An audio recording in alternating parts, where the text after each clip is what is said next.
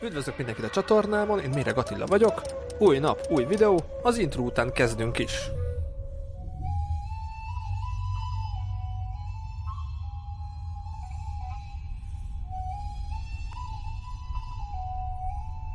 Ági, üdvözöllek a műsorban, nagyon örülök, hogy te vagy az első bányakutató, barlangkutató itt a csatornán.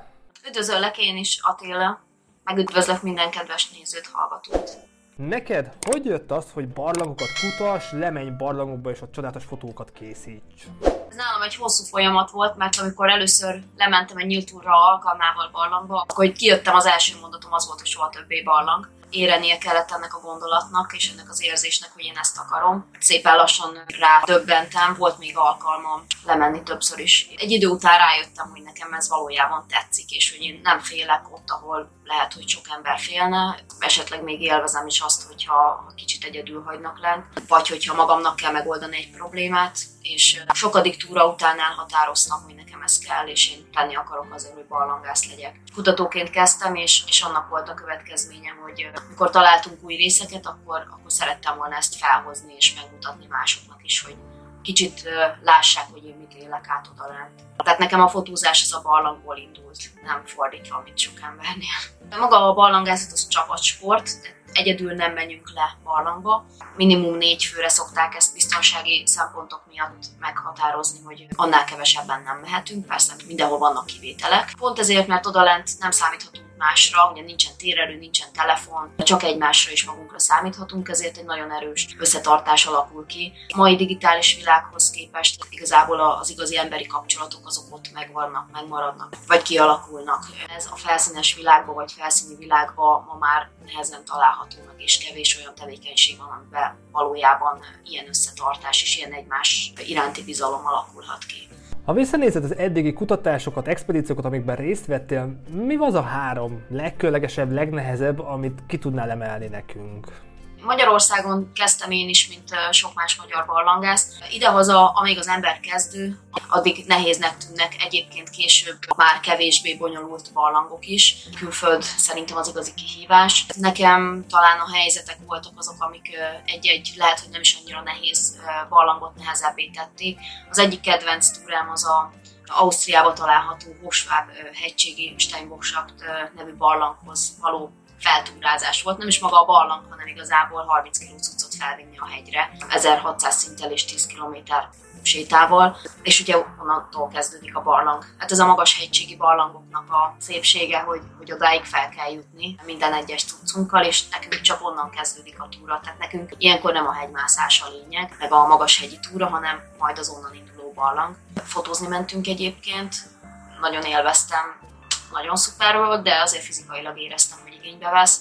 A másik ilyen talán, amit meg lehet említeni, az a Lengyelország legmélyebb barlangjába, a egy még kezdő koromba egy napos 30 órás túra, ami szintén hegymászással, vagy, vagy hegyre felserpázással indult, és ugye a barlangon keresztül volt egy 16 órás túránk, és aztán le kellett jönni.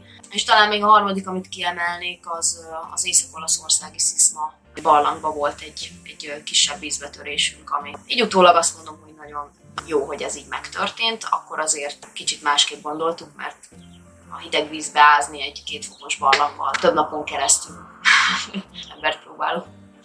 De tapasztalatnak nagyon jó fotózás azért nem egy könnyű műfaj, rengeteg mindenre kell figyelni, de gondolom lenne a barlangban, még több nehezítő tényezők vannak, hogy mik azok, amiket mondjuk mi nem is gondolnánk laikusként, hogy milyen nehezítő tényezők, milyen problémák szoktak előfordulni egy ilyen fotózásnál, és te egy speciális fotózást, az UV fotózást is csinálod, hogy ennek mi a csinya binja a barlangi fotózás, én azt szoktam mondani, hogy műtermi fotózás, csak extrém körülmények között. Tehát ugye annyiból megvan a hasonlóság, hogy a fények azok, azokat én viszem, úgy állítom, ahogy akarom, én határozom meg, viszont hát a környezet az lehet mondjuk egy több száz méter függőleges akna, amiben logba, csüngve, vízáztatva vagyok én is, vannak a modellek, vannak a segítők, lehetnek alattunk mondhatni szakadékok, ugye hasadékok, meanderek, amik fölött traverzálunk, le lehet esni, de nem kell. Sár van, víz van, ezekhez a körülményekhez kell alkalmazkodni. Mindenképpen csapatban történik itt is a fotózás, és a csapatnak a segítségére nekem a teljes mértékben szükségem van hozzá, hogy, hogy egy-egy képet meg tudjak fotózni, ami lehet akár egy óra is, még összerakjuk a fényeket, beteszünk akár kötelet, odaáll mindenki, ahova kell, és aztán beállítják a, a vakukat olyan szögbe, olyan helyre, ahova szeretném, és, és utána tudunk elkezdeni fotózni.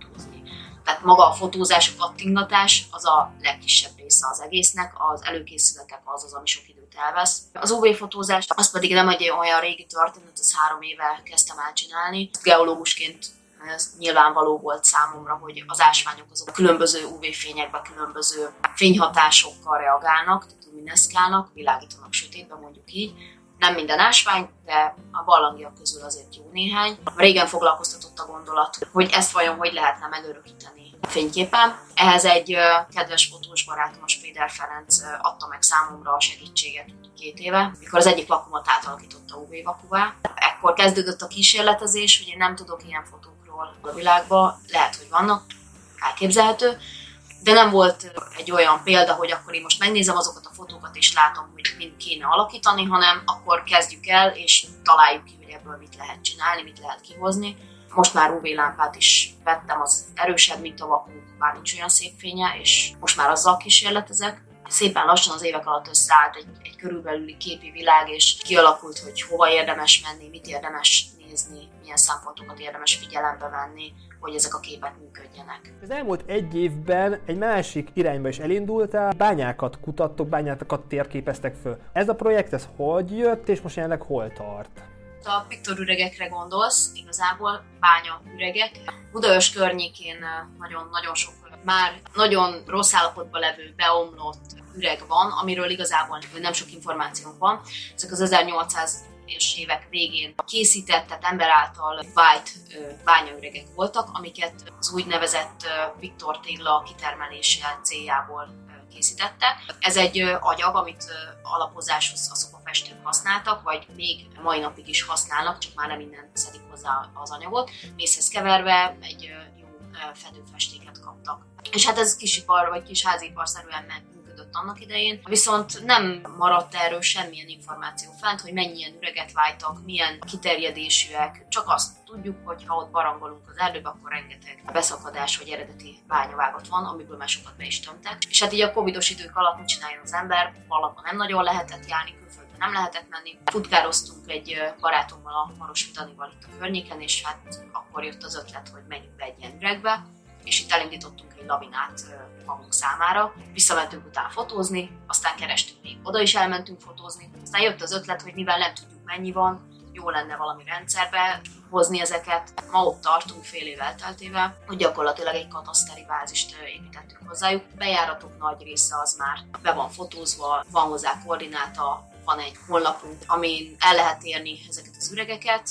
Nem mindegyiket hoztuk nyilvánosságra, ami életveszélyes oda nem küldenénk be senkit, de a biztonságosaknak fent vannak a koordinátai, hozzájuk fotók, készülnek a térképek. Most igazából ezzel vagyunk, ezzel dolgozunk, hogy minél több ilyen üregről legyen térképekhez hasonló pontos térkép. Rengeteg-rengeteg fotónk van, érdemes felkeresni az üreg.hu-t, nagyon sok információ van ezekről az üregekről, amit össze tudtunk gyűjteni, az, az ott van.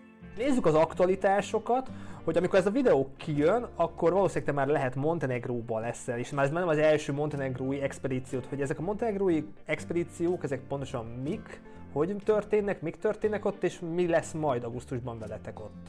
A Nyagos Polye környékén, ez a Kotori öböl térsége, gyakorlatilag ezt a területet magyarok mutatják.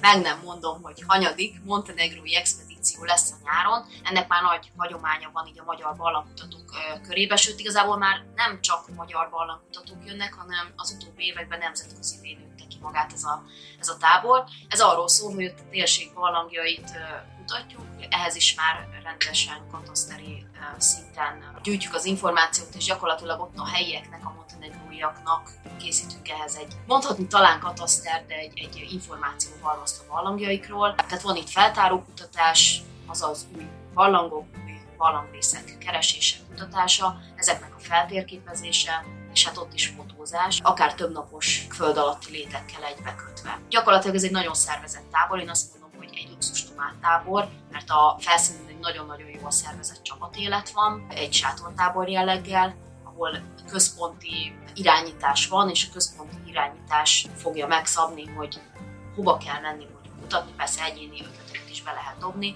Én például úgy mentem oda el először, hogy nem ismertem az égvilágon, csak egyedül, Miskolc környékéről. Ott úgy találtam magam, hogy minden napra be tudtam valakihez csatlakozni barlangba, le tudtam menni, és az első alkalommal már fotóztam az első montenegrói táborom alatt. Hát azért meg kell hagyni, hogy a környéknek gyönyörű barlangjai vannak, úgyhogy igazi élmény és csemeg oda lejutni és eljutni, és hozzátenni valamit ott a montenegrói barlangos információkhoz. Kívánok még rengeteg-rengeteg hasonló élményt és még több, még több szép alkotás. Kedves nézzünk az elhangzott linkek, Ágihoz elérhetőségek, honlap, Facebook, minden ott lesz a videó leírásában, csak egyet kell klikkelnetek, és még több információt megtaláltok ezeken a honlapokon, csatornákon. Ági, vigyázz magadra, várom, hogy jöhess majd Bécsbe, és megtartass az előadásodat, addig is figyelj a munkásságodat, légy jó és vidám, buen camino, bon voyage! Köszönöm szépen, minden jót neked is! Viszlát! Köszönöm szépen, hogy velünk tartottatok, találkozzunk holnap is, vigyázzatok magatokra, legyetek jók, ha tudtok, sziasztok!